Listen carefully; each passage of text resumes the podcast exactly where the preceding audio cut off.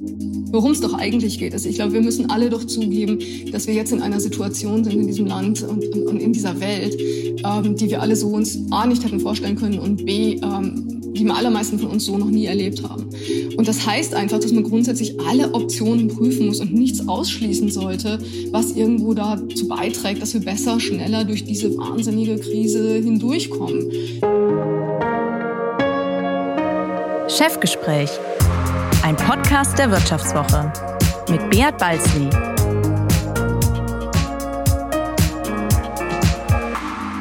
Ja, herzlich willkommen zu einer weiteren Folge des Vivo-Podcast-Chefgespräch. Mein Name ist Beat Balzli und ich bin der Chefredakteur der Wirtschaftswoche.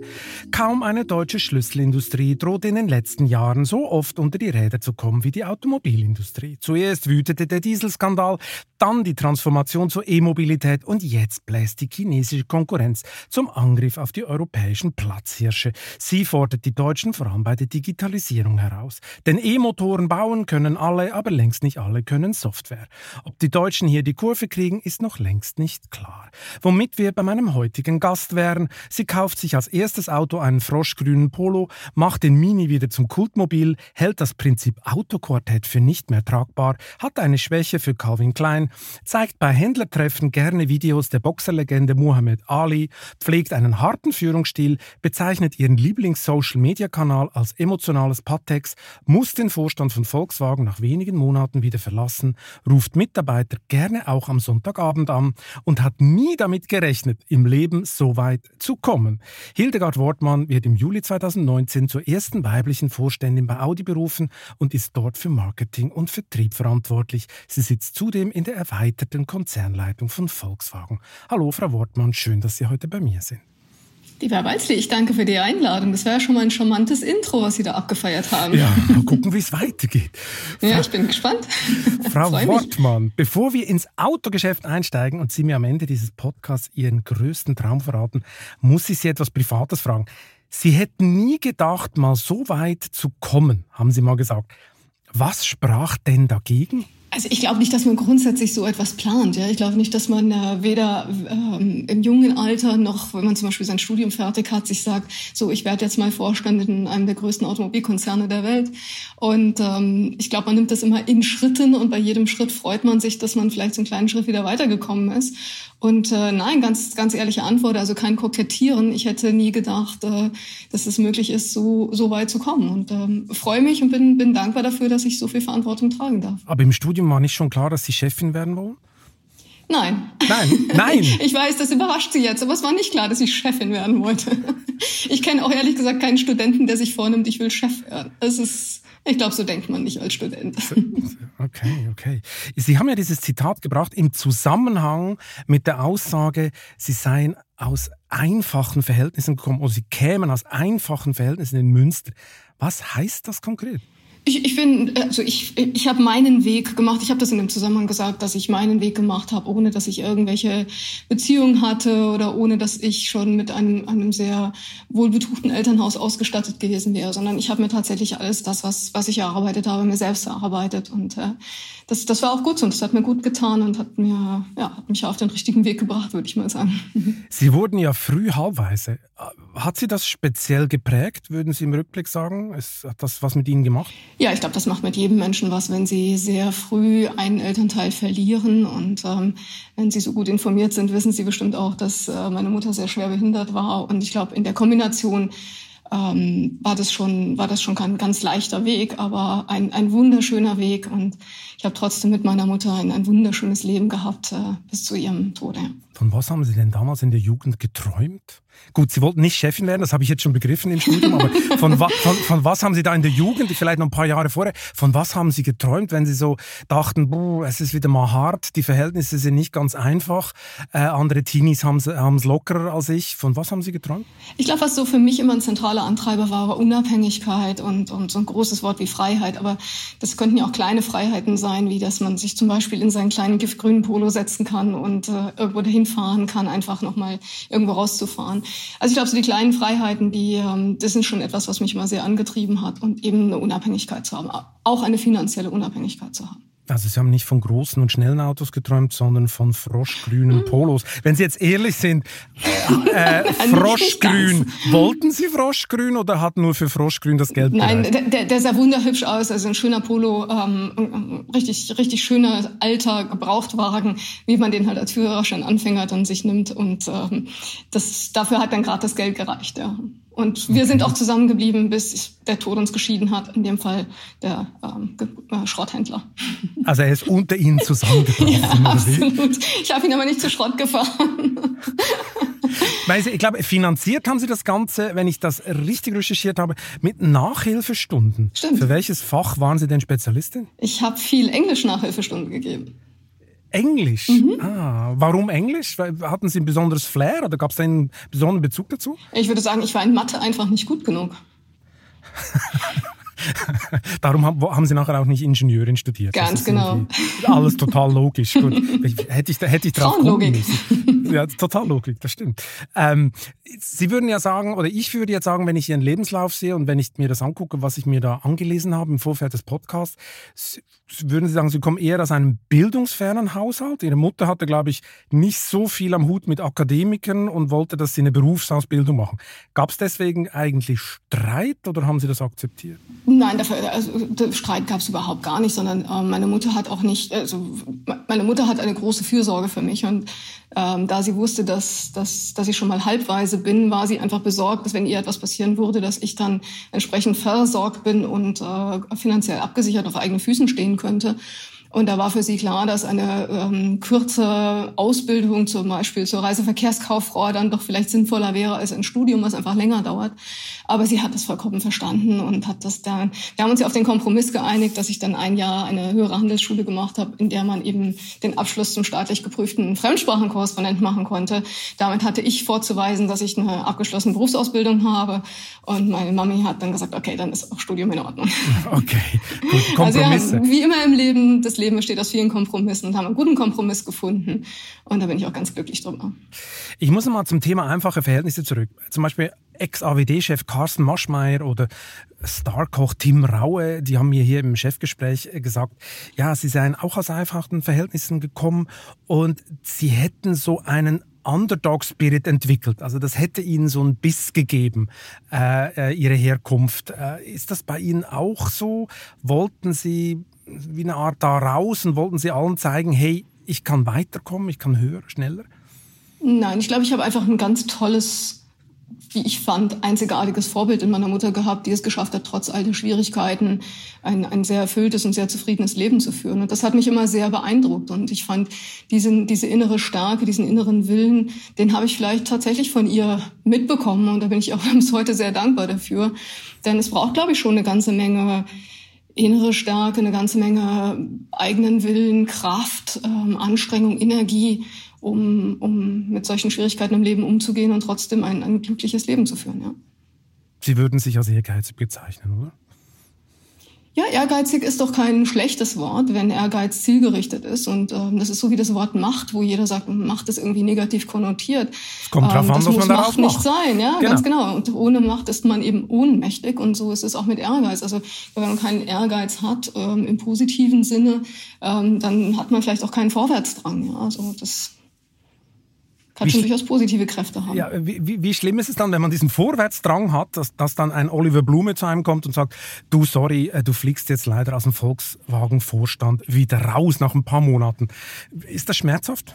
Ja, das klingt ja nach einem schönen Klischee. Also ganz so war es ja jetzt nun mal nicht. Also erstmal bin ich im Februar in den Vorstand gekommen und das war mit Sicherheit auch eine sehr große Überraschung für mich. Aber es geht ja gar nicht so sehr um jetzt den Posten eines Vorstands oder Nicht-Vorstands. Ich bin ja heute in der erweiterten Konzernleitung und das ist entstanden, weil Oliver Blume in seiner neuen Funktion den Konzernvorstand gesamthaft neu ausgerichtet hat und damit klarer die Aufgaben verteilt hat. Viele von uns hatten ja im Konzernvorstand Doppelfunktionen und das hat er deutlich anders organisiert und geordnet. Und deswegen gibt es eben den Konzernvorstand, der deutlich kleiner jetzt ist, der sich auf die großen, sag ich mal, strategischen Fragen da konzentriert. Und dann eine erweiterte Konzernleitung. Und da ging es ja nicht nur um die Person Wortmann, sondern da ging es auch um meinen Kollegen der Beschaffung, der Produktion und auch der Entwicklung, weil das sind die 4 Ressorts zusammen mit meinem Vertriebsressort, die in dieser erweiterten Konzernleitung sind. Und ich bin unverändert für den Konzern, gesamthaft für den Vertrieb verantwortlich. Also an meiner Verantwortung hat sich da gar nichts geändert. Aber formal bin ich nicht mehr in diesem Konzernvorstand als Organ, sondern eben in dieser erweiterten Konzernleitung. Und insofern bin ich auch nirgendwo rausgeflogen, sondern wir haben uns neu geschüttelt, neu aufgestellt. Und in der Aufstellung habe ich einen, wie ich finde, sehr verantwortungsvollen und tollen Job, der mir sehr viel Spaß macht. Okay, Sie nehmen das ganz cool. Was ich Ihnen aber nicht so ganz glaube, ich muss noch ein bisschen dranbleiben, weil die FAZ hat getitelt, Volkswagen mistet aus. Das tut weh, oder? So eine Headline? Oder sind die Kollegen waren auch völlig falsch informiert? Ich glaube, da sind Sie ja mehr Profi und kommen aus dem Geschäft und können das besser einschätzen, inwieweit man Headlines braucht, um Clickbaiting zu schaffen oder inwieweit auch Headlines dazu dienen, entsprechende Aufmerksamkeit zu bekommen. Was mir das eigentlich zeigt, ist ja was ganz anderes. Und das ist das Thema, dass wir doch immer noch eine sehr sehr unterschiedliche Behandlung von Männern und Frauen in den Medien haben. Also das Thema Gleichbehandlung in den Medien ist ja doch noch ein großer Schritt. Bei einigen Medien mehr, bei anderen weniger. Aber ich bin zutiefst davon überzeugt, ohne eine Gleichbehandlung auch in den Medien und eine Gleichdarstellung auch in den Medien werden wir auch nicht zu einer Gleichberechtigung in der Wirtschaft kommen. Und das ist für mich eine zwingende Notwendigkeit. Und ich glaube, da haben Sie als Medien, und ich Sie jetzt klein geschrieben, Sie als Medien da auch eine ganz große Verantwortung und können da sehr viel zu beitragen. Also Sie meinen jetzt, weil es Sie als Frau getroffen hat bei dieser Maßnahme, also Sie waren ja nicht die Einzige, sei die Geschichte größer gemacht worden? Nein, weil Sie haben mich angesprochen auf diese Headline und auf das Ausmisten. Und ich glaube, das ist schon ein Sprachgebrauch, der jetzt vielleicht weniger sachlich ist, sondern vielleicht einfach der Wortkraft geschuldet ist, um eine gute Headline zu bekommen. Okay. Aber Herr Blume hat Ihnen jetzt nichts dafür versprochen, oder? Sie gehen zwar aus dem Volkswagen-Vorstand, aber Sie werden dann Audi-Chefin. Nein, er hat mir nichts versprochen. Der musste mir auch nichts versprechen, weil das ist ja kein türkischer Bazar oder kein Handel hier, den wir machen, sondern das sind klare Entscheidungen, die wir treffen, um unser Unternehmen maximal richtig aufzustellen. Aber für den Posten Audi-Chef würden Sie nicht Nein sagen, oder? Ich bin auf meinem jetzigen Job ganz happy. Und das sagen immer alle. Das werden Sie von mir nichts anderes hören. Na, schauen Sie mal, ich verantworte eine fantastische Markengruppe mit wie wir sagen, Premium-Markengruppe Audi, Lamborghini, Bentley und Ducati, was wahnsinnig spannende Marken sind. Und auf der anderen Seite habe ich die Konzernverantwortung für den Vertrieb. Ganz ehrlich, ganz so viele Firmen mit solchen Jobs gibt es nicht. Und da fühle ich mich schon sehr wohl. Das stimmt. Aber so als Audi-Chefin hätten Sie noch mehr Macht. Und Sie gelten ja heute schon mit 100.000 Followern bei LinkedIn eigentlich als das Gesicht der Marke. Eigentlich viel mehr als Ihr Chef, CEO Markus Duesmann. Sie waren die erste weibliche Vorständin bei Audi. Da liegt die erste weibliche CEO ja auf der Hand. Und das wäre ja auch überfällig in der deutschen Automobilindustrie, oder nicht? Also bei meinem LinkedIn-Account geht es ja nicht darum, dass es um mich als Person geht, sondern den LinkedIn-Account betreibe ich ja in meiner Rolle und Aufgabe als Vertriebsvorstand und eben auch in der Konzernfunktion. Und ich hatte einfach für mich entschieden, ich glaube, dass heutzutage eine moderne Kommunikation auch bedeutet, dass man auf den Social-Media-Kanälen entsprechend unterwegs ist. Und ich habe mich bewusst für LinkedIn entschieden, um dort eben doch sehr schnell zu einer größeren Reihe von Mitarbeitern und Kollegen weltweit sprechen zu können, auch Handelspartnern sprechen zu können und Sichtbarkeit zu schaffen. Und das Format wird ja extrem gut angenommen, wie Sie richtigerweise sagen. Und ich glaube, das zeigt einfach, dass heutzutage im Leadership eine gewisse Sichtbarkeit eben auch dazu beitragen kann, Dinge zu verändern. Und ich glaube, als Frau in dieser Industrie, die zugegebenermaßen ja doch immer noch sehr, sehr stark männerdominiert ist, ist es einfach auch wichtig, Sichtbarkeit zu schaffen und damit auch eben der jungen Generation und insbesondere den jungen Frauen auch ein Zeichen zu setzen und zu sagen, es ist möglich und es macht Spaß und es gibt tolle Aufgaben in der Autoindustrie. Und so verstehe ich auch meine Kommunikation dort. Ne? Die Privatperson Hildegard Wortmann, die gibt es auf keinem einzigen Social-Media-Kanal. Das stimmt. Ich habe mich endlos durchgescrollt. Ja, tut mir sehr leid. Hätte ich gleich sagen können. Ach Gott, das hätte ich mir sparen können. Herr Duesmann kam noch nicht bei Ihnen vorbei. Hey, ich brauche mehr Followers, Hildegard. Wie macht man das? Nein, weil Herr Duesmann hat sich entschieden und das ist eine klare Vereinbarung, die wir auch im Vorstand getroffen haben. Ich finde, also erstmal ist es eine persönliche Entscheidung, weil nicht jeder fühlt sich damit wohl, ein Stück weit ja in die Öffentlichkeit zu treten. Und wenn man so einen LinkedIn-Kanal betreibt, das ist zumindest meine Überzeugung, dann muss man den tatsächlich auch persönlich betreiben. Ja, es hilft nichts dann zu sagen, ich nehme eine PR-Agentur und die managt das schon für mich. Das merkt die Community und man muss da schon wirklich selber dran sein und man muss selber da die Zeit investieren wollen und auch die Lust dran haben. Aber Sie schreiben nicht jeden Satz selber, das können Sie mir nicht erzählen. Aber schon ganz schön viele, Herr Balzli. Ja, okay. Also, und ich hoffe, das merkt man auch. Zumindest alles, was Kommentierungen sind wirklich von mir persönlich. Und selbstverständlich habe ich Unterstützung, wenn es darum geht, zum Beispiel offizielle Pressemitteilungen oder offizielle Produktvorstellungen dort zu inszenieren. Aber doch, das ist schon etwas, was man, ich glaube, das kann man fast so als ein kleines Erfolgsrezept bei LinkedIn auch sehen. Die Accounts, die wirklich von den Menschen persönlich mit viel Leidenschaft und Begeisterung geführt werden, wie zum Beispiel auch der Carver Younossi das macht für die SAP. Das sind Accounts, die wirklich sehr, sehr gut funktionieren und wo die Community auch merkt, das ist eine Glaubwürdigkeit, eine Authentizität und dementsprechend dann auch folgt. Alles andere wäre schwierig. Aber vielleicht zurück zu Ihrem Punkt, weil das eine ist immer die persönliche Entscheidung, dass man auch bereit ist, so in die Öffentlichkeit zu treten und sich da so einzubringen. Das andere ist dann aber auch immer, ich finde, so eine Kommunikation muss mit der Funktion einhergehen. Und ich bin nun mal als Vertriebsvorstand, ich habe das immer im Spaß und bitte in Anführungszeichen gesagt, das ist die Rampensau-Funktion, das ist die Funktion nach außen, das ist die Funktion zu den Kunden, zu den Händlern, zu den Partnern, in der man das Unternehmen entsprechend vertritt. Und so haben wir uns auch verständigt und so kommunizieren wir. Aber nochmal, ich kommuniziere dort in meiner Rolle und Verantwortung als Vertriebsvorstand und nicht als Privatperson. Das ist richtig. Nichtsdestotrotz, wer sichtbar ist, findet statt. Wer nicht sichtbar ist, findet nicht statt, weiß man ja. Sichtbarkeit in einer Männerwelt, Sie haben es vorher erwähnt. Wie frauenfeindlich ist denn die Autoindustrie noch heute? Ich glaube, frauenfeindlich ist nicht das Thema. Das sind so Klischees. Und ich bin überhaupt kein Fan davon, dass wir diese Klischees weiterfliegen. Und das ist so dieses alte weiße Männer oder die armen Frauen oder das. Ich finde, wir müssen mit diesen Stereotypen wirklich aufhören. Und was wichtig ist, ist, dass wir wirklich diese, man nennt es ja unconscious bias, rauslassen, dass wir aufhören mit diesen Klischees. Und das gilt für Frauen genauso wie auch für Männer, genauso wie für Junge wie für Ältere. Also ich habe viele reifere Herren erlebt, die deutlich kreativer und innovativer und gleichbehandelnder unterwegs waren als junge Männer und umgekehrt. Ich glaube, dass man muss einfach mit diesen Stereotypen wirklich aufhören. Ja. Und dann geht es tatsächlich darum, Sichtbarkeit zu nutzen. Und für mich war das eben so eine Entscheidung, weil ich hatte mein Team zum Beispiel am Anfang gefragt, wie sollen wir dich denn betiteln? Bist du Vorstand oder Vorständin? Ich glaube, das ist vollkommen wurscht, das ist einfach ein Titel, das ist doch egal.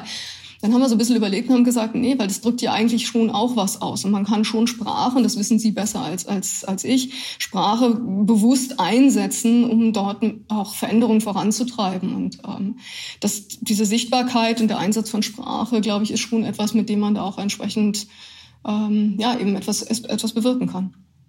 Es ist auch ein Klischee, ja, tatsächlich, das ist natürlich ein Klischee. Nichtsdestotrotz, die Zusammensetzung der Chefetagen in der deutschen Automobilindustrie spricht natürlich immer noch eine deutliche Sprache, muss man sagen. Also, ja, ich wünschte, ich könnte Ihnen widersprechen. Und ich bin, ja, aber es fällt mir schwer, weil Sie wissen das, ich bin seit fast 25 Jahren jetzt in dieser Industrie und es hat sich viel verändert, ja. Ob das reicht? Nein. Ich glaube nicht, dass wir schnell genug uns verändert haben und ich glaube auch, dass wir alle da dringend Nachholbedarf haben. Und ich habe ja, als ich zu Audi gekommen bin, so ein eigenes kleines Credo oder wie man das nennen möchte, gegründet und habe gesagt, ich habe diesen Hashtag LLX, also LLX, Listen, Learn, Exchange, mit einem kleinen i hinten dran für Inclusion, weil es geht hier um mehr als einfach nur Female Diversity. Und ich nutze diesen Hashtag für Veranstaltungen, für Foren, für Kommunikation, für eben Social Media, für Mitarbeiterkommunikation, um bewusst eben voneinander zu lernen, sich auszutauschen und eben dann tatsächlich voranzukommen und Dinge voranzutreiben. Und ich halte diese Kommunikation einfach für wahnsinnig wichtig. Und ich glaube, da haben wir eine gute Chance, mehr zu verändern. Aber von alleine wird es nicht passieren. Und ich habe viele Jahre immer gesagt, eine Frauenquote finde ich ganz schrecklich. Keine Frau möchte eine als Quotenfrau drin sein. Das ist auch alles so. Aber auf der anderen Seite muss man sich eingestehen, wenn wir es über 10 Jahre nicht geschafft haben, den Frauenanteil in den oberen Führungsetagen signifikant Politikern voranzutreiben. Da muss man die Leute dazu zwingen. Ja. Dann braucht man vielleicht eine Quote, zumindest mal für eine gewisse Zeit, um was zu verändern. Und ich meine, jetzt gerade sind ja die neuen Zahlen von der Allbright-Stiftung veröffentlicht worden und im September 22 waren jetzt erstmalig 3 große DAX-Konzerne, die ein ausgewogenes Verhältnis haben, im Vorstand und 3 weitere DAX-Konzerne sind jetzt bei ungefähr 40%. Aber wenn Sie an die Frankfurter Börse schauen, da sind 160 Unternehmen notiert, soweit ich weiß. Die Hälfte davon hat noch keine einzige Frau im Vorstand. Und das, glaube ich, beantwortet die Frage, ob wir schon genug getan haben. Ja, bei deutschen Weltmarktführern außerhalb der Börse sind wir noch bei 4,6% weiblichen CEO. Der Weg ist noch weit. Wenn Sie die heutige Situation in der Branche vergleichen mit 1998, als Sie zu BMW kamen, was hat sich am meisten verändert? Also wie war es damals und was würden Sie sagen, was hat sich am meisten verändert?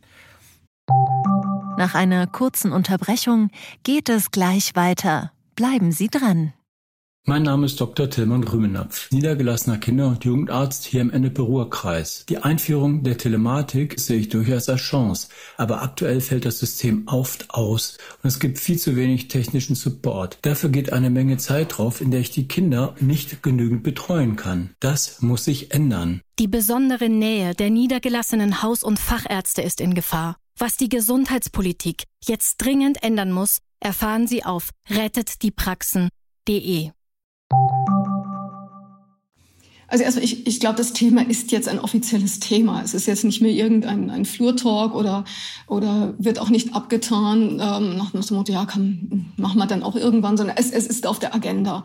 Und da hat, glaube ich, viel Öffentlichkeitsarbeit dazu beigetragen, ob das FIDA ist oder viele andere Organisationen, die sich da auch eingesetzt haben und eine Allbright-Stiftung etc., die da viel bewegt haben. Und ich glaube, das, was am wichtigsten war zwischen damals und heute, ist, dass man mit Fakten überzeugt hat. Weil es geht ja nicht um irgendwas Emotionales, es geht ja nicht darum, nett zu sein, sondern es geht darum, wirklich mit Fakten belegen zu können, dass einfach divers aufgestellte Teams besser funktionieren, dass die Zusammenarbeit eine andere ist, wenn ein Team divers zusammengesetzt ist. Und ich glaube, mit dieser auf so einer Faktenbasis gewinnt man auch sehr schnell die Überzeugung. Und ich glaube, der erste Schritt ist eben wichtig, überhaupt Transparenz zu haben über die Situation. Diese Transparenz zu schaffen, das dann sichtbar oder publik zu machen, zu zeigen, wie die Lage wirklich ist. Aber dann bitte ganz konkrete Maßnahmen auch zu haben, was nehmen wir uns vor? Und das versuche ich eben im Rahmen der mir zur Verfügung stehenden Möglichkeiten mit meinem LLXI-Programm, wo wir jetzt immerhin weltweit für den Vertrieb ein eigenes Diversity-Programm aufgesetzt haben, wo wir eigene Mentorships haben, Sponsorships haben. Also ganz konkrete Aktivitäten und nicht jetzt einfach nur Lippenbekenntnisse oder Prozentsätze für Quoten, sondern wirklich versuchen, die Menschen dafür zu begeistern, die Menschen mitzunehmen und einfach das in eine neue Normalität zu bringen. Dass es einfach ganz normal ist, dass man natürlich nach weiblichen wie männlichen Talenten sucht. Und natürlich gilt es am Ende, die beste Besetzung für jede Funktion zu haben. Aber im Vorfeld erst einmal zu schauen und sich mal zu bemühen, vielleicht eine gleichberechtigte Liste aufzustellen, zu sagen, wer könnten denn mögliche Kandidatinnen oder Kandidaten sein, ist schon mal ein wichtiger Schritt. Sie kamen ja damals von Calvin Klein Cosmetics zu BMW. War das der totale Kulturschock? Stell mir vor, zur Kosmetikindustrie, zur Autoindustrie würde ich mir jetzt so naiverweise vorstellen, das ist ein ziemlicher Unterschied. Ja, aber sehen Sie, da sind Sie schon wieder in so einem Klischee, weil bei Kosmetik denkt man dann ja bunte Lippenstifte und angemalte Frauen. Nein.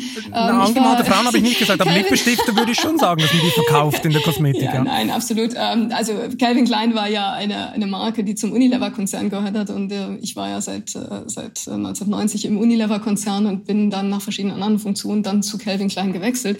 Aber auf Ihre Frage, nein, das war kein Kulturschock für mich. Ich war 8 Jahre bei Unilever und habe bei Unilever wirklich sehr viel Marketing, Sales, Key Account Management von der Pike auf gelernt und sehr fundiert gelernt. Dafür bin ich auch dankbar. War eine Zeit lang in England, habe ein paar Jahre in England gelebt als Expert für Unilever. Also fantastische Zeit. Aber ich hatte dann das Gefühl, so jetzt es muss noch mal was anderes passieren. Man ist zu jung, um da ewig zu bleiben. Und tatsächlich war es so, dass mich Autos immer sehr begeistert haben. Nicht nur mein kleiner grüner Polo, sondern dann auch andere Autos. Und dann habe ich mir tatsächlich überlegt, was wäre eine Company, für die ich wahnsinnig gerne arbeiten würde? Was wäre eine Marke, die mich begeistern würde? Und so bin ich dann damals zu BMW gekommen. Ich muss nochmal beim Thema bleiben. Ich habe ja schon viele Spitzenführungskräfte, weibliche Führungskräfte interviewt hier im Chefgespräch. Und ja, Sie haben ja immerhin schon eine Quote von fast 20% geschafft. Da bin ich schon ganz stolz auf Sie. Ja, das ist leider nicht so schlecht. Ja, da können wir oft direkt mal drüber sprechen. Das ist echt nicht so einfach. Aber manchmal klappt es zum Glück. Und ich stelle oft die gleiche Frage. Und zwar, wie viele sexistische Sprüche mussten Sie sich in Ihrer Karriere anhören? Da kamen schon ganz viele Geschichten. Wie war das bei Ihnen? Also ich kann mich gar nicht daran erinnern, wie viele das waren. So viele waren es.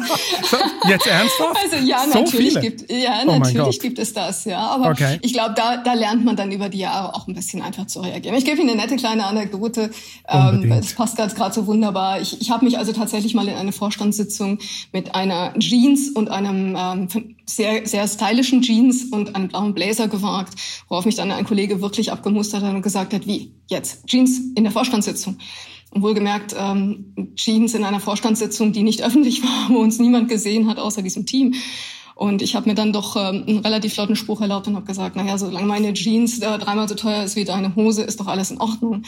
Und danach habe ich auch keine Kritik mehr gehört. Also ich finde, man muss dann auch schon den Mut haben, dann einfach auch mal frech zu antworten. Und die restlichen Konferenzteilnehmer sind zusammengebrochen vor Lachen? Oder wie Nein, das haben wir schon unter uns geklärt. Okay. Ja. Das muss man ja nicht öffentlich machen. Ja, eine Spitzenmanagerin hat mir mal erzählt, sie sei in einer Sitzung gewesen, die einzige Frau in der Sitzung, und sie sollte dann den Kaffee holen. Das war so irgendwie automatisch. Ich glaube, das hat jeder von uns schon erlebt. Das ist der Klassiker. Okay. Ja. Mich hat, also meine lustigste Frage, wenn wir gerade bei diesem Thema sind, ist, mich hat tatsächlich mal einer ihrer Kollegen gefragt, wie das denn wäre, ob meine Übergepäckkosten, ob ich die dann bei der Reisekostenabrechnung mit einreichen dürfte, bei der Spesenabrechnung.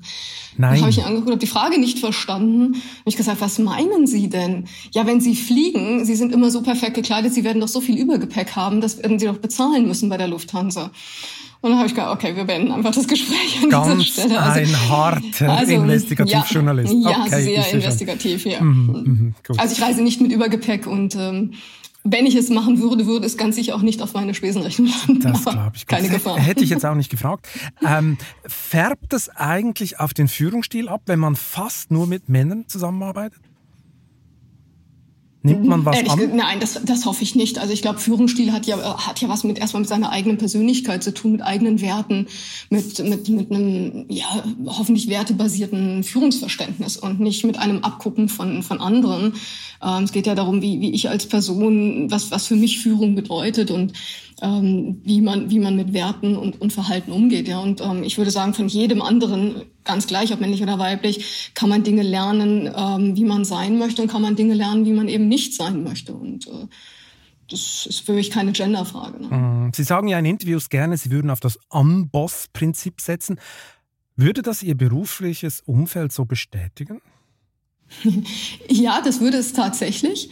Und ich glaube, das ist auch etwas, wo ich schon sehr viel Veränderungen vorangetrieben habe, weil ich kann zumindest sagen, für die gut 3 Jahre, die ich jetzt bei Audi sein darf, haben wir schon eine andere Art der Zusammenarbeit, eine andere Kultur aufgebaut, andere Nähe der Kommunikation aufgebaut. Es gibt, also selbst jetzt in der Corona-Zeit, wo wir natürlich sehr viel virtuelle Meetings gemacht haben, gab es immer noch Mitarbeitende, die im Call waren, die gesagt haben, Mensch, Frau Wortmann, klasse, dass wir so direkt mit Ihnen sprechen können. Ich bin jetzt schon seit 25 Jahren bei Audi. Ich habe noch nie mit einem Vorstand sprechen dürfen.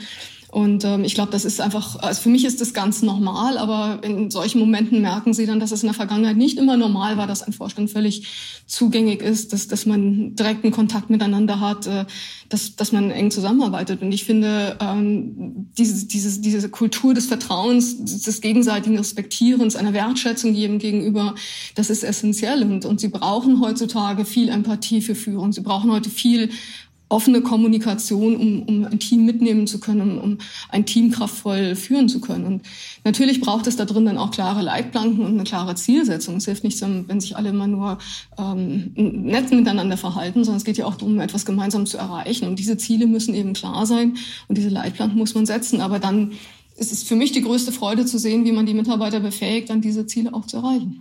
Jetzt teilen ja nicht alle das, was Sie gerade gesagt haben. Laut Legende soll Ihr Führungsstil grausam sein, hohe Fluktuation inklusive. Sind das alles Neider, die stillos nachtreten, oder woher kommt dieser Ruf, den Sie da haben? Naja, da müssen Sie wahrscheinlich Ihren Kollegen fragen, weil es ist ein einziger Artikel in einem einzigen Magazin und das möchte ich gar nicht weiter kommentieren. Oder wie die kürzlich verstorbene Queen immer so nett gesagt hat, never complain, never explain. Aber wenn Sie mich darauf ansprechen, das ist schon beeindruckend, wie jemand glaubt, ein Porträt über Sie zu schreiben, der Sie nie kennengelernt hat, der noch nie vorher mit Ihnen gesprochen hat, der Sie nie in Interaktion erlebt hat, der Sie nie live auf irgendeiner Bühne erlebt hat oder sonst wo. Und dann auch noch so wenig fundiert recherchiert hat. Ich meine, es sind viele Dinge, die stimmen einfach nicht. Und es ist schade, wenn dann ein so ein Artikel rausgeht, der vieles, was man sich da aufgebaut hat, erstmal in Frage stellt. Aber das Schöne ist ja, dass mein Umfeld, meine Mitarbeiter, da, wo es wirklich drauf ankommt, wissen, dass das eben nicht so ist, wie es da beschrieben ist. Und ich bin immer so ein Typ, ich versuche mal zu gucken, was ist das Positive an der Geschichte. Und das Positive an der Geschichte war tatsächlich, dass ich so unglaublich viele Sympathiebekundungen bekommen habe. So unglaublich viel Mails, SMS, WhatsApp, wo mir Mitarbeiter, aber auch aus dem breiteren Umfeld zurückgespiegelt worden ist, wie ungerecht, wie unfair, dass das nicht gut dargestellt ist. Ich bin sicher, in Ihrer guten Recherche haben Sie das auf LinkedIn auch sorgfältig entdeckt, dass da viel, viel Dialog entstanden ist. Und wenn man was Gutes an so einer Geschichte sehen will, dann ist es eben doch, dass die doch zu einer Auseinandersetzung eben dieses Themas Unconscious Bias geführt hat und dazu, wie geht man mit Frauen und Männern in der Berichterstattung um. Und diese Gleichbehandlung haben wir einfach noch nicht. Aber Sie haben ja einen langen Karriereweg hinter sich. Würden Sie jetzt im Rückblick sagen, ich habe alles richtig gemacht oder habe ich vielleicht gewisse Leute unfair behandelt oder gab es auch Opfer, wo ich heute sagen würde, oh, das hätte ich nicht so machen sollen? Also selbstverständlich können Sie nicht, wenn Sie, ich bin jetzt 32 Jahre im Berufsleben, also erstmal, wenn ich so einen grausamen Führungsstil hätte, wie man meint, glaube ich nicht, dass ich nach 32 Jahren noch auf so einem Job sitzen würde, wo ich sitze. Aber davon mal ganz abgesehen, selbstverständlich machen Sie nicht alles richtig, weil selbstverständlich lernen Sie über die Zeit, selbstverständlich haben Sie unterschiedliche Herausforderungen in verschiedenen Teams. Mal haben Sie Teams, die leichter sind zu führen, mal haben Sie einen Player im Team sitzen, der einfach wahnsinnig schwer zu knacken ist, wo es lange braucht, eine Beziehung aufzubauen. Aber das ist doch eigentlich das Spannende, weil am Ende des Tages geht es immer um den Menschen. Es geht immer darum, zu verstehen, was diesen Menschen treibt, was diesen Menschen bewegt, motiviert und wie man an diesen Menschen rankommt. Und ich habe einfach sehr viel Spaß daran, mit Menschen zusammenzuarbeiten und mit Menschen gemeinsam etwas zu kreieren, was zu schaffen. Und natürlich macht man dann nie alles richtig. Also das ist ja ausgeschlossen. Werden Männer für einen harten Führungsstil gefeiert, Frauen dagegen verurteilt? Würden Sie sagen, das ist jetzt sowas gewesen? Ja, ganz ehrlich, ich glaube schon, dass es gibt immer noch Schlagzeilen Schlagzeilen, die über Frauen anders geschrieben werden als über Männer. Und es gibt ja, die Franzi Kühne hat ja sogar ein ganzes Buch darüber geschrieben, was Frauen gefragt werden, was Männer nie gefragt werden würden. Oder damals die Katrin Werner von der Süddeutschen Zeitung, als die Jennifer Morgan bei SAP rausgegangen ist, hat das ja sehr treffend kommentiert als die Doppelstandards der deutschen Wirtschaft. Also ja, es ist leider noch ein Phänomen, dass doch vergleichbare Sachverhalte bei Männern und Frauen unterschiedlich dargestellt werden. Mhm. Aber Sie müssen zugeben, Sie haben ja einen Hang zu wirklich einer Direktheit. Bei einer Händlertagung im Jahr 2020 gab es ein Video von Boxerlegende Muhammad Ali und dazu Ihre Warnung.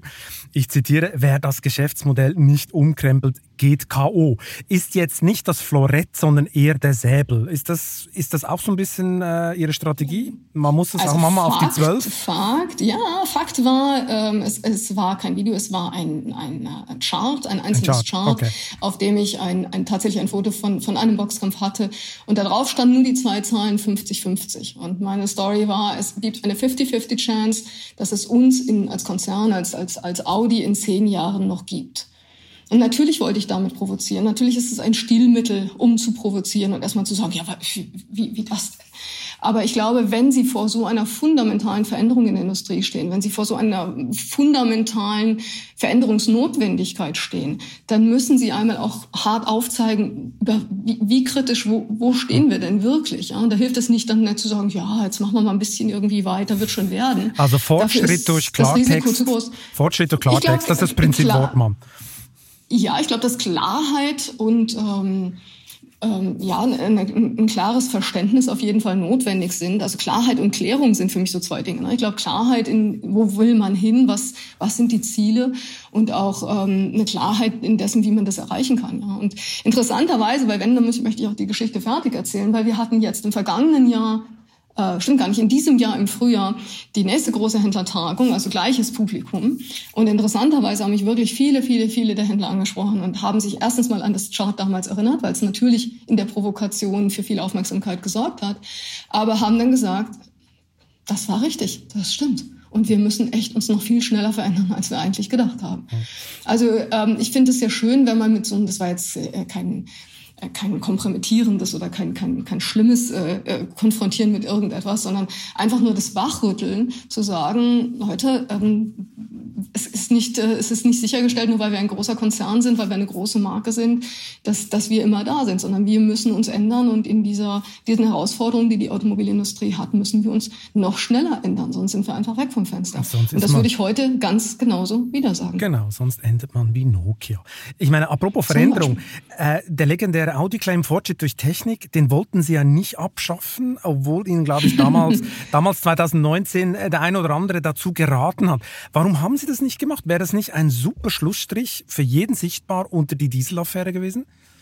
Ja, das war lustig. Also als ich zu Audi kam, haben viele gesagt, so und jetzt das Erste, was du doch änderst, ist doch jetzt, du hörst auf mit diesem Claim Vorsprung durch Technik. Und natürlich wäre das schnell eine leichte Lösung, so wie Sie das jetzt auch beschreiben, aber das darf man doch nicht machen. Ich meine, das ist erstmal ein Claim, den die Marke seit 50 Jahren hat und Sie werfen so einen Claim nicht einfach weg. Dann aber viel wichtiger für mich, dieser Claim steht ja für eine Haltung, der steht für eine Ambition, die diese Marke hat, eben Vorsprung durch Technik zu schaffen. Und wir haben dann sehr sorgfältig überlegt und haben gesagt, wofür steht denn dieser Begriff heutzutage? Und daher kam auch das, was Sie eingangs zitiert haben mit dem Autoquartett. Ich glaube, Vorsprung durch Technik darf eben heute nicht mehr dafür stehen, dass man einfach nur eine Zehntelsekunde schneller um den Nürburgring fahren kann, sondern Vorsprung bedeutet schon etwas anderes. Und das haben wir in unserer neuen Markenstrategie 2020 neu definiert. Vorsprung bedeutet eben heute auch einen Beitrag zu leisten zu den Themen, die die Gesellschaft hier beschäftigt. Und wir haben einen Klimawandel, wir haben die Notwendigkeit zu dekarbonisieren. Und wir müssen die Marke auch so positionieren, dass das klar wird, dass für uns Vorsprung bedeutet, eben auch hier unseren Beitrag zu leisten. Und mit dieser neuen Definition und mit diesen neuen Aufgleisen, mit Living Progress, mit Future is an Attitude, glaube ich, haben wir viel mehr es geschafft, wirklich eine haltungsbasierte, eine wertebasierte Kommunikation aufzusetzen, die eben jetzt auch eine jüngere Zielgruppe anspricht und die auch einfach für mich ja zeitgemäß und notwendig ist in der Welt, in der wir sind, weil diese Welt ist nicht mehr so, wie sie vor all diesen Krisen war. Und diese Welt braucht Leute, die eine Haltung zeigen, die klare Position beziehen und die Vorsprung richtig ansetzen. Und da geht es nicht mehr darum, einfach nur das technologisch Machbare zu machen, also das Letzte noch rauszukitzeln, sondern da geht es darum, das technologisch Sinnvolle zu tun, mit dem man eben tatsächlich auch einen Beitrag leisten kann. Ich meine, Sie wechselten damals von BMW ausgerechnet ins Epizentrum des Dieselskandals. Warum eigentlich?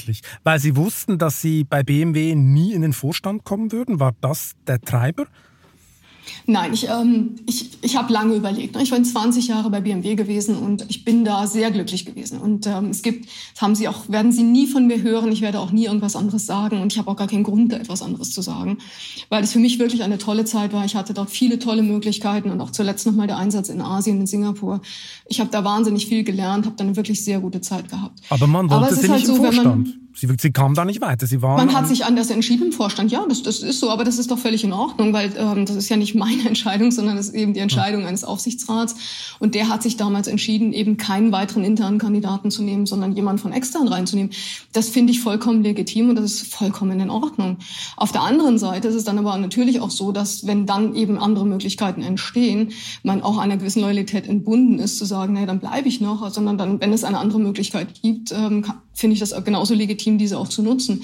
Aber für mich ging es weniger darum, ob man jetzt nochmal da in einen Vorstand reinkommt oder nicht, sondern eigentlich ist es der Punkt zu sagen, ich habe das ja in einem Alter gemacht, wo ich dann doch schon ein paar Tage älter war. Mir ging es darum zu sagen, was kann ich nochmal tun mit einer Perspektive über die nächsten 10 Jahre, nochmal wirklich meinen Kopf ganz neu aufzustellen, nochmal von vorne anzufangen. Und ich kann heute rückblickend sagen, das war die beste Entscheidung meines Lebens, da nochmal neu anzufangen. Ich musste mir jedes Vertrauen nochmal neu erarbeiten. Ich musste mir die Inhalte neu erarbeiten. Ich musste mir das Umfeld neu erarbeiten. Und das löst in Ihrem Kopf eine Agilität aus, einen Unruhezustand, der mir sehr viel Energie gegeben hat, der mir sehr viel Spaß gegeben hat. Und ich bin sehr, sehr happy, dass ich das nochmal machen konnte und kann es auch jedem empfehlen. Wie groß war eigentlich der Kulturschock von Singapur? Da saßen Sie als Asienchefin von BMW nach Ingolstadt. Ja, ist gar nicht mal Ingolstadt. Ne? Ich würde sagen Deutschland oder vielleicht sogar Europa, aber auf jeden Fall auch Deutschland grundsätzlich. Was mir halt zwei Dinge, die mir wirklich brutal aufgeschlagen sind. Das eine war Speed. Also in Singapur ist das Leben einfach deutlich vibrierender, deutlich schneller, viel agiler, viel schneller. Und mir kam also Deutschland ist langweilig, würden Sie sagen? Langsam, wollte ich sagen. Es ist deutlich langsamer. Und das andere tatsächlich die digitalen Lösungen. Ja. In Singapur haben Sie eine App, auf der Sie Ihr ganzes Leben bestreiten und Sie brauchen keine Tokens irgendwie, um in Parkhäuser reinzufahren oder sonstiges. Das ist alles digital gelöst und in dieser digitalen Welt zu leben und auch die Kunden zu erleben, wie sie nicht, wir sagen ja, jemand geht online, die Kunden in Asien leben online. Das ist eine ganz andere Haltung dazu. Und das nochmal selber so richtig im Tagesalltag, im täglichen Leben miterlebt zu haben, hat mir ein ganz anderes Verständnis nochmal für die Notwendigkeit eben der Veränderungen in Richtung Digitalisierung auch für hier gegeben. Also es war eine sehr wertvolle Erfahrung, die ich da nochmal machen konnte. Sie machen jetzt den Job 3 Jahre. Wie würden Sie denn heute das Image von Audi in wenigen Sätzen beschreiben? Haben Sie es geschafft, es von kalt und technisch wegzupositionieren, wie Sie es mal angekündigt haben? Also ich glaube, man hat klar verstanden, dass Audi sich in den Werten klar verändert hat. Und ich glaube, Sie haben vorhin gesagt, Dieselskandal abgeschlossen. Ich glaube, man hat verstanden, dass dieses Unternehmen sich komplett verwandelt hat und dass auch die Mitarbeiter sich da komplett verändert haben in ihrer Wertehaltung, in dem, was wirklich wichtig ist. Und das ist gut so. Also ich glaube, dass so schmerzhaft wie der Prozess war, aber das war ein guter Prozess, weil man daraus gelernt hat und weil man dann nachher besser ist, als man vorher war. Und was die Werte der Marke angeht, um da jetzt nicht zu eingefärbt zu klingen, ich glaube, kein Werbespot, ganz kurz. Kein Werbespot, deswegen ganz bewusst, ich bin immer sehr, sehr gerne da faktenorientiert. Ich glaube, jemand, der das sehr neutral bewertet, ist tatsächlich Interbrand, die ja mit ihren Markenwerterhebungen tatsächlich dann auch attestieren, dass Audi signifikant an Markenwert gewonnen hat und mittlerweile 14 Milliarden Euro wert ist. Also ich glaube, daran sieht man, dass sich in dem Markenwert wirklich auch viel bewegt hat. Sie würden sagen, Audi steht nicht mehr für testosterongesteuerte Bleifüße? Ach, das sind Sie schon wieder bei so einem Klischee. Also ich glaube, wir stehen unverändert dafür, dass wir auch sehr viele sportliche und sehr begehrenswerte Fahrzeuge haben, aber eben genauso auch dafür, dass wir die Elektromobilität signifikant vorangebracht haben. Wir haben früher als jeder andere jetzt schon eine breite Auswahl an reinen batterieelektrischen Fahrzeugen gehabt. Ich glaube, wir haben mit unseren e-tron, Audi e-tron und dem Audi e-tron GT gezeigt, wie unterschiedlich E-Mobilität sein kann. Und ich glaube wirklich mit den ganzen Aktivitäten, die wir gemacht haben, mit Audi Progress und Living Progress, dass wir tatsächlich mit ganz anderen Menschen, mit ganz anderen Markenbotschaftern zusammen sind, um die Marke entsprechend zu prägen, im Sinne der Gesellschaft, im Sinne dessen, was wir alle jetzt zu leisten haben, wo jeder einen Beitrag zu leisten hat. Aber ich muss Ihnen widersprechen, das ist kein Klischee, weil bei Ihren Kunden ist das zum Teil offenbar noch nicht angekommen. Unter den 10 beliebtesten Automodellen der Deutschen mit den meisten Strafpunkten in Flensburg ist Audi sage und schreibe 6-mal vertreten. Nach einer kurzen Unterbrechung geht es gleich weiter. Bleiben Sie dran. KI wird Ihr Business verändern. Wie können Sie davon profitieren? Tyler Wessing ist eine internationale Wirtschaftskanzlei. Weltweit arbeiten wir mit Technologieführern und Innovationstreibern zusammen. Wir beraten Sie bei Fragen zu strategischen Akquisitionen oder der Entwicklung konkreter Anwendungsszenarien. Genauso wie zum Schutz des geistigen Eigentums oder zum KI-Recht. Investieren Sie in KI. Entwickeln Sie sich weiter mit KI. Mit uns. Wir wissen wie. Tyler Wessing. Zieht Ihr Marketing die falschen Kunden an? Soll ich jetzt sagen, das ist gut oder das ist schlecht? Ich meine, dass die Tatsache auch... Also wenn ich auf der Autobahn fahre und hinten mir wieder jemand mit Scheinwerfer reinblinkt und ich denke, nein, nicht schon wieder ein Audi, dann würde ich sagen, es ist für Ihr Image nicht so gut. Aber klar, das kann man natürlich so oder so sehen. Ja, aber ich glaube, das können Sie für viele andere deutsche Marken gleichermaßen sehen. Das könnten auch andere Lichter in Ihrem Rückspiegel sein. Kommt halt also drauf an, zu Ihrem Trost kann ich sagen, auf Platz 1 ist ein Mercedes-Modell. Aber auf den hinteren 6 Rängen sind nur Audi. Das finde ich doch überraschend für das Image, oder? Ich würde das Ranking einfach mal nicht überbewerten und ich würde mal daran appellieren, dass alle Audi-Fahrer genauso versuchen, sicher und vernünftig durch den Autoverkehr zu kommen. Aber den Spaß am Autofahren muss man ja auch nicht verbieten, oder? Okay, gut. Ich muss trotzdem nochmal beim Raser-Image bleiben, ohne Klischee. Sie steigen mit Sauber 2026 in die Formel 1 ein. Das ist doch auch der Olymp der Bleifüße, auch wenn sie künftig natürlich hybrid und mit Ökosprit fahren. Aber widerspricht das nicht so ein bisschen dem Image, das Sie versuchen zu verbreiten? Oder nein, das will ich gar nicht sagen. Nee, das erkläre ich Ihnen super gerne. Es gibt zwei Sachen, die ich da gerne sagen will. Das eine ist, Motorsport ist für Audi in der DNA. Ne? Das ist die DNA der Vierringer. Audi hat viele, viele große Erfolge im Motorsport gefeiert. Ja? Und wir wollen einfach, wenn Sie sagen Vorsprung durch Technik, unsere Technologieführerschaft eben auch in der Rennserie mit eben der größten globalen Reichweite und den anspruchsvollsten Rennfahrzeugen der Welt auch wieder unter Beweis stellen. Und ich glaube, das ist eine ganz logische Folge von dem, wie Audis Motorsport Geschichte ist, ja. Und die Formel 1 ist nun mal, das kann man jetzt sehen, wie man möchte, aber Formel 1 ist nun mal die Spitze des Motorsports. Und die globale Reichweite pro Saison ist vergleichbar mit den Olympischen Spielen oder mit Fußballweltmeisterschaften, nur dass sie halt jedes Jahr stattfinden und nicht alle 4 Jahre. Und damit ist es klar, also wenn Sie im Motorsport aktiv sein wollen und sich beweisen wollen, dann doch bitte in der Königsklasse, dann tatsächlich in der Formel 1. Also deswegen die Formel 1, weil sie macht halt medial einfach Sinn. Andere Formate werden einfach nicht in diese globale Reichweite kommen. Und wir haben jetzt noch nicht drüber gesprochen, aber Themen wie eben USA oder Stärkung Nordamerika, China, neue Märkte, das sind Märkte, die alle eben auch sehr stark Formel-1-affin sind und in denen man eben entsprechend mit Reichweiten und Markenauftritt auch punkten kann.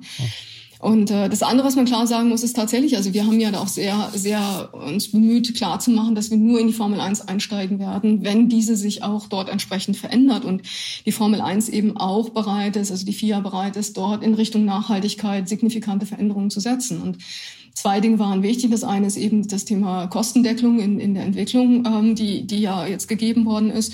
Und das andere ist tatsächlich die zumindest mal bilanzielle CO2-Neutralität, die Formel 1 auch erreichen muss. Und ich glaube, auch das ist wieder logisch, da sind wir wieder bei diesem Thema Veränderung. Auch eine Formel 1 weiß, um relevant zu bleiben in der heutigen Zeit, um relevant in diesem doch ganz anderen Leben, das wir heute alle führen, zu bleiben, muss auch eine Formel 1 sich verändern. Also man hätte der Formel 1 wahrscheinlich auch vor ein paar Jahren einen 50-50-Chart hinhalten können und sagen können, wenn ihr euch nicht bewegt, wenn ihr euch nicht verändert, werdet ihr für einen ganz großen Teil und vor allen Dingen für die junge Zielgruppe einfach nicht mehr relevant sein, weil diese junge Zielgruppe wird das nicht akzeptieren, dass ihr euch da nicht verändert. Und ich finde es schön zu sehen, dass auch so etwas wie die Formel 1 sich dort verändert. Und es ist doch toll, wenn Audi eine Möglichkeit hat, diese Veränderung im besten Fall mit voranzutreiben oder diese Veränderung auch entsprechend mit zu gestalten. Und darauf freuen wir uns. Also Audi will nachhaltig rüberkommen, setzen voll auf E-Mobilität. Ihr Chef hat jetzt sogar autofreie Sonntage vorgeschlagen.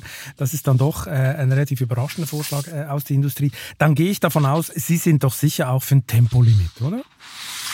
Na, ich muss das vielleicht noch mal ganz kurz ein bisschen einordnen, weil der Markus Duesmann hat das, also erstmal, es ist ja keine Forderung, er hat es gesagt und er hat nicht gesagt, dass es eine Forderung von Audi ist, dass wir jetzt autofreie Sonntage einführen und alles, sondern worum es doch eigentlich geht, ist, ich glaube, wir müssen alle doch zugeben, dass wir jetzt in einer Situation sind in diesem Land und in dieser Welt, die wir alle so uns A, nicht hätten vorstellen können und B, die wir allermeisten von uns so noch nie erlebt haben.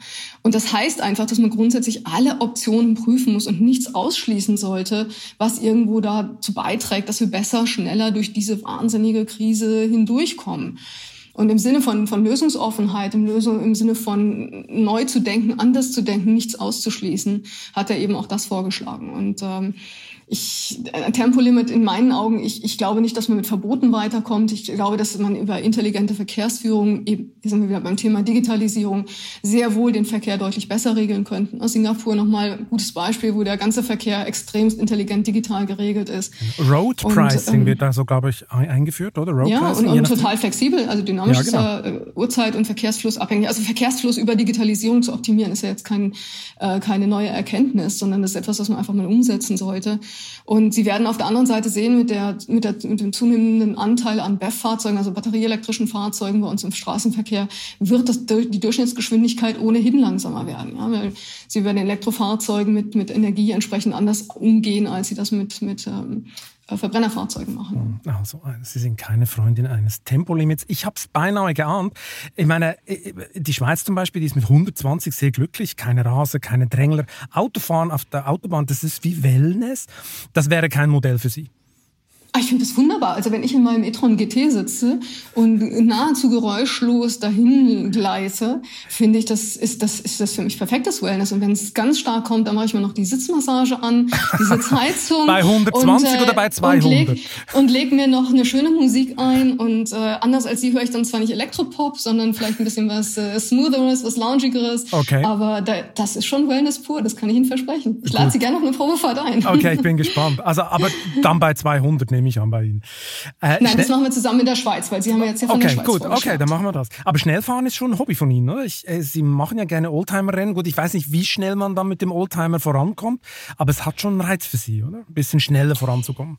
Naja, ich durfte dreimal die Mille Miglia fahren und ich glaube, jeder, der hier von Ihren Zuhörern, die Mille Miglia kennen, weiß, das ist schon wirklich was ganz Besonderes, dort mitfahren zu dürfen. Und das waren sicherlich Highlights auch in meinem Leben, da dabei sein zu dürfen. Fährt man da mit einem Privatwagen oder sind Sie irgendwo mitgefahren? Oder wie war das? Ich durfte das damals in meiner Verantwortung bei BMW mitfahren und ja, das war wirklich ein besonderes Erlebnis. Und wo sind Sie gelandet, Herr Fellmann? Welchem Rang? Also ich bin in den ersten 100 gewesen. Das klingt jetzt super schlecht, ist aber für jemanden, der nicht Profi-Rallye-Fahrer ist, gar nicht so wahnsinnig schlecht. Und es fahren mittlerweile fast 400 Fahrzeuge mit. Also so ganz daneben lagen wir nicht. Und ich habe das damals mit einer Kollegin gefahren und wir beiden Mädels haben da sehr viel Spaß gehabt. Also meine Rallye-Fahren, da haben wir ja nicht so viel Muße. Gibt es eigentlich irgendwas in Ihrer Freizeit, wo Sie sich mal Muße holen? Ja, sehr, sehr viel. Also eigentlich sogar der überwiegende Teil. Und was machen Sie dann? Ich bin einfach wahnsinnig gerne. Einfach in der Natur. Also ich gehe gerne in die Berge, gehe gerne alles, was man draußen machen kann, finde ich fantastisch. Egal bei welchem Wind und Wetter. Und bin wirklich so ein Naturkind. Also nicht nur Sie hören gerne die Bergbäche, sondern die höre ich auch gerne. Ich sehe schon, Frau Wortmann hat sich total vorbereitet. Weiß mehr über mich, als ich über Sie. Das glaube ich nicht. Runterkommen ist ja unheimlich wichtig, um die grundsätzlichen Fragen im Leben klären zu können. Eine Marketingmanagerin in der Automobilindustrie muss es doch besonders umtreiben, die ganze emotionale Komponente beim Auto und wie sich das Verhältnis der Gesellschaft zum Auto verändert, oder? Für viele, für viele ist vielleicht übertrieben, aber für große Teile der Gesellschaft ist ja das Auto und speziell der SUV zu einer Art Hassobjekt geworden. Oder? Also unfassbar, welche Radikalität da mobilisiert wird. Ist das so ein versteckter Klassenkampf oder wie sehen Sie das Thema?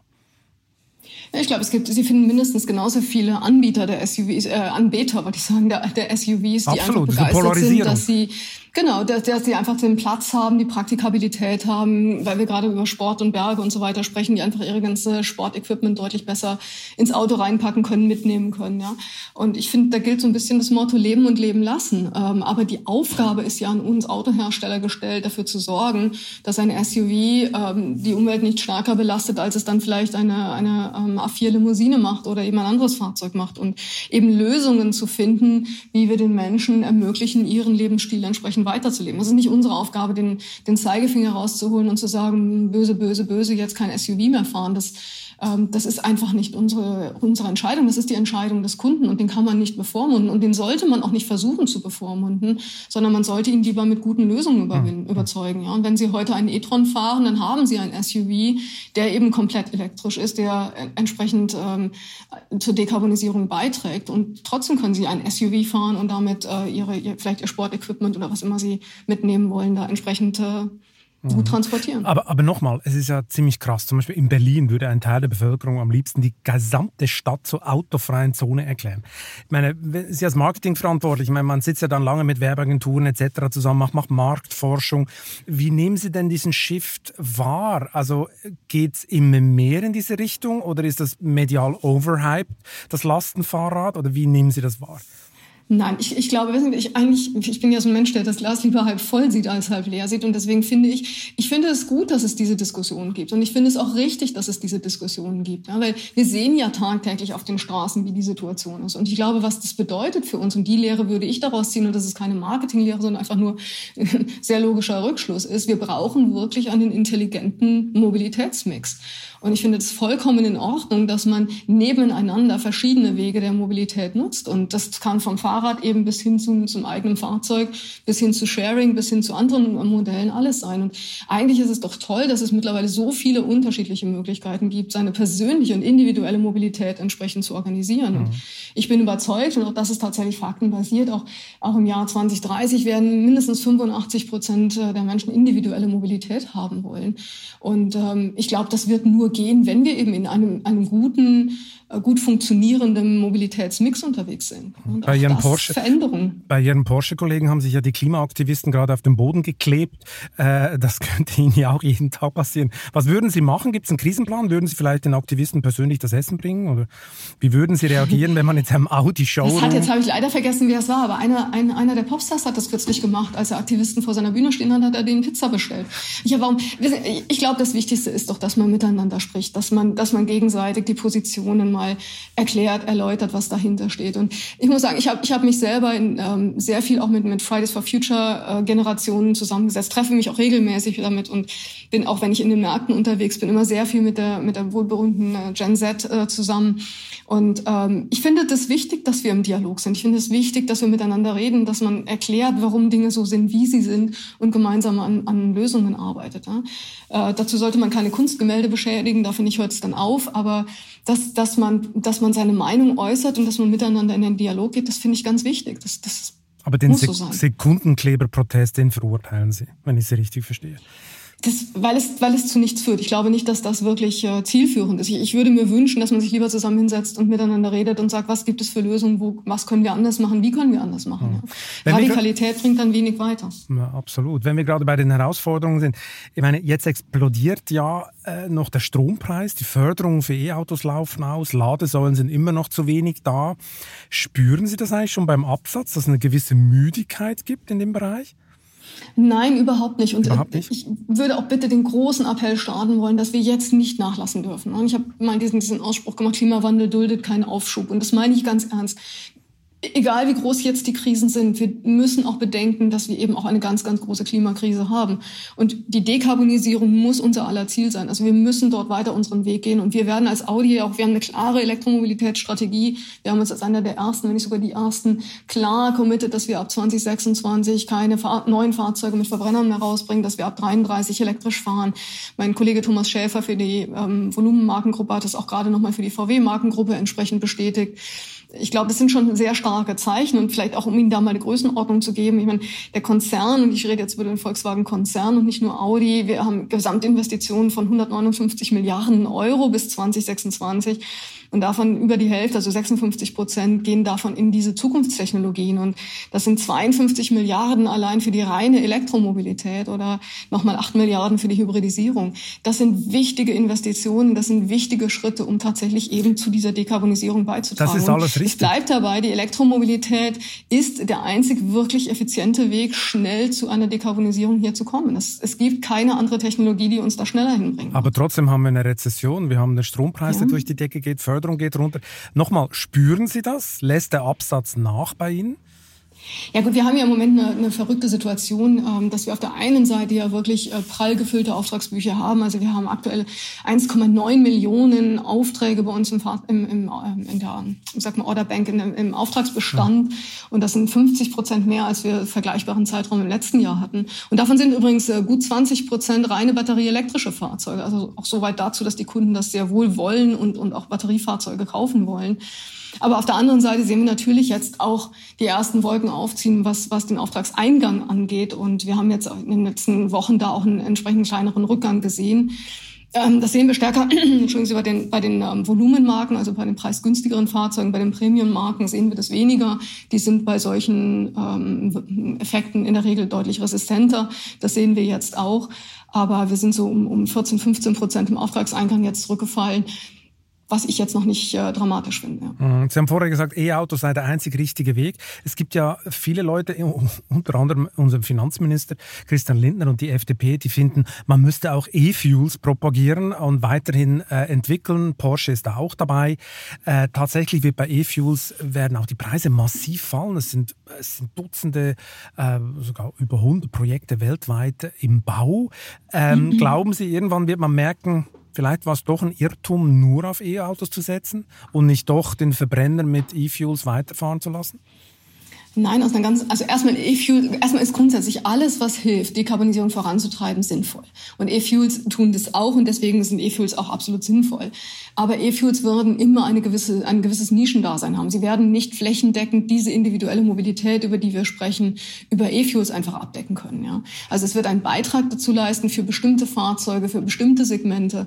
Aber um jetzt das Gros der Fahrzeuge und das Gros der Mobilität, der individuellen Mobilität aufrechtzuerhalten, werden sie an Elektromobilität keine Alternative finden. Aber zum Beispiel in Afrika oder Südamerika wird es noch über Jahre keine Ladesäulennetze geben. Den verkaufen Sie da keine Autos mehr? Die Ladesäulen, natürlich ist das schon alles perfekt. Nein, ist es nicht. Aber auch da gerne faktenbasiert. Wir haben mit dem Audi e-tron Charging Service heute schon 420.000 Ladepunkte, die Sie mit einer einzigen e-tron Charge-Karte entsprechend benutzen können. Die Infrastrukturausbau geht ja rasant voran. Ist das immer schnell genug, dass jeder seine perfekte Lösung hat? Nein, ganz bestimmt noch nicht. Ist es in allen europäischen Ländern und allen Ländern der Welt schon gleichermaßen? Nein, ganz bestimmt nicht. Aber es geht ja in die richtige Richtung und der Ausbau läuft. Auf der anderen Seite muss man aber sagen, viel wichtiger finde ich ja die Frage, dass es macht alles nur Sinn, wenn tatsächlich die Energie dann auch aus regenerativen Quellen kommt. Und da müssen wir uns einsetzen, dass wir tatsächlich mehr regenerative Energie bekommen. Absolut richtig. Ich meine, Europa ist klar. Meine Frage war eher Afrika, Südamerika, weil ich glaube, da werden wir noch lange warten. Und darum meine Frage, ob denn Audi da gar keine Autos mehr verkauft. Aber kommen wir nochmal zum anderen Markt, China. Ich meine, ist in aller Munde, alle reden von der Hafenbeteiligung in Hamburg, alle reden davon, die sind viel zu abhängig von China. Audi verkauft da auch sehr viel. Was ist Ihre Meinung? Haben Sie ein Klumpenrisiko mit dem Audi-Geschäft in China? Weil es ist ja sehr groß, oder? Das ist ein signifikanter Anteil, ja. Und es ist für uns natürlich, Audi ist seit über 30 Jahren in China. Es ist kein Phänomen, was in den letzten 5 Jahren entstanden ist, sondern wir sind seit über 30 Jahren dort. Die Marke hat eine große Reputation, ist immer im Top-Segment hier entsprechend unterwegs gewesen. Und ich glaube, wir haben auch über diese 30 Jahre gezeigt, dass wir da wirklich gute Partnerschaften leben und da einen entsprechenden Wert auch kreiert haben.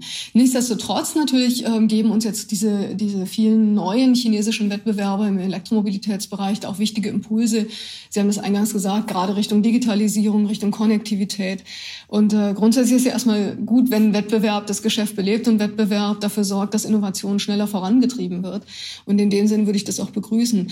Aber man sieht eben auch, dass man für den chinesischen Markt doch mehr Sonderlösungen braucht oder spezifische Lösungen braucht, als man das vielleicht vor 10 oder 15 oder 20 Jahren noch gebraucht hat. Was heißt denn das konkret? Was müssen Sie dem chinesischen Kunden bieten?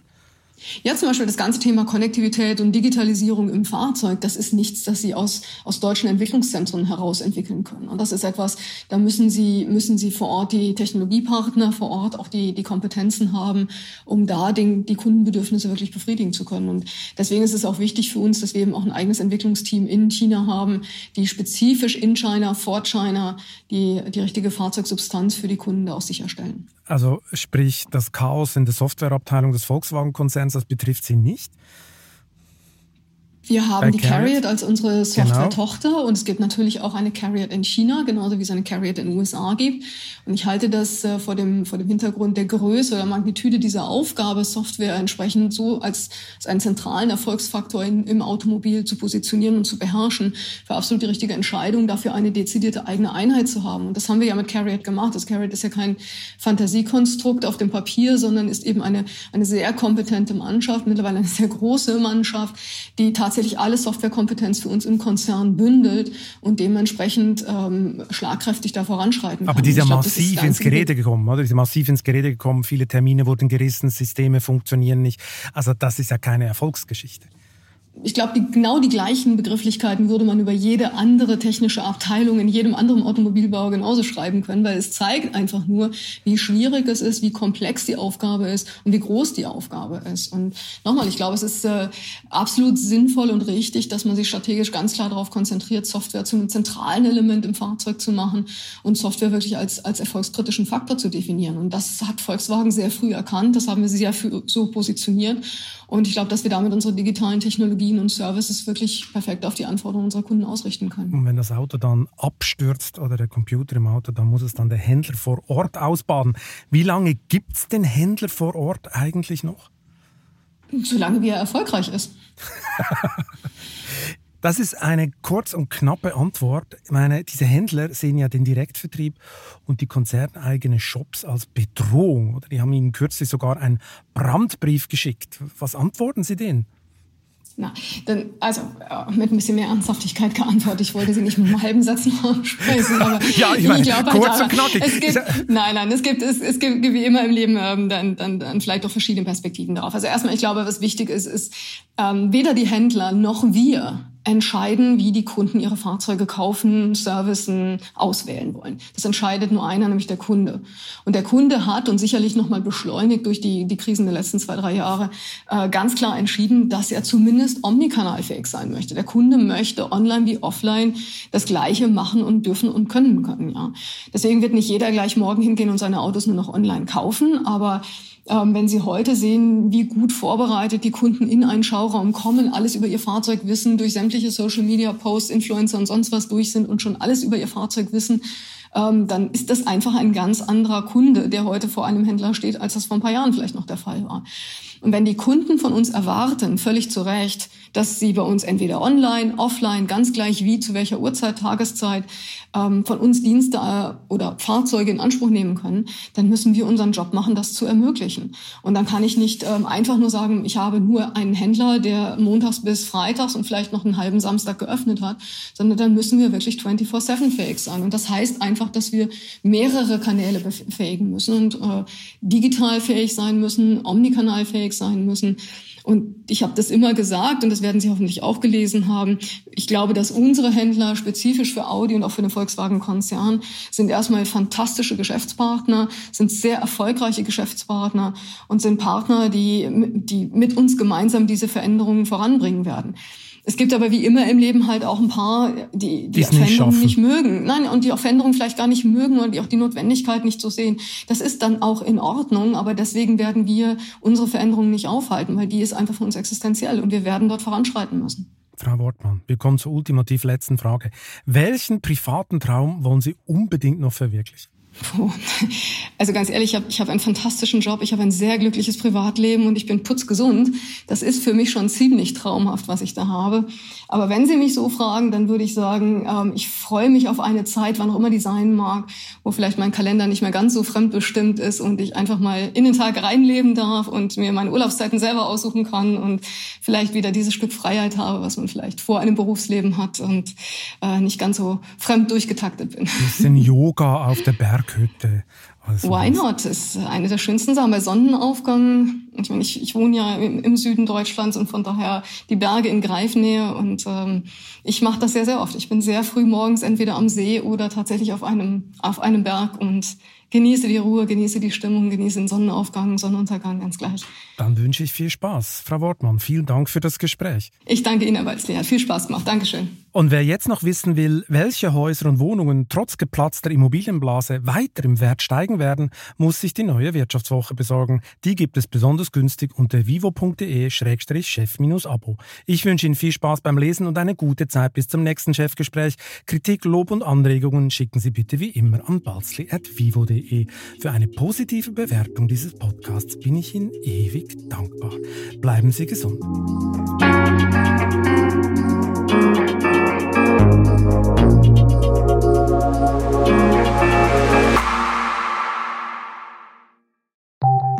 Nach einer kurzen Unterbrechung geht es gleich weiter. Bleiben Sie dran. Ich bin Dr. Falk Stierkart und leite ein medizinisches Versorgungszentrum in Erlangen. Der Job als niedergelassener Arzt ist nicht unattraktiv, aber er scheitert oft schon an der Wurzel. Wenn unser Studiensystem nicht darauf ausgelegt ist, genug Ärzte in guter Qualität auszubilden, wie soll die medizinische Versorgung in Mittelfranken dann gedeckt sein? Die besondere Nähe der niedergelassenen Haus- und Fachärzte ist in Gefahr. Was die Gesundheitspolitik jetzt dringend ändern muss, erfahren Sie auf rettetdiepraxen.de.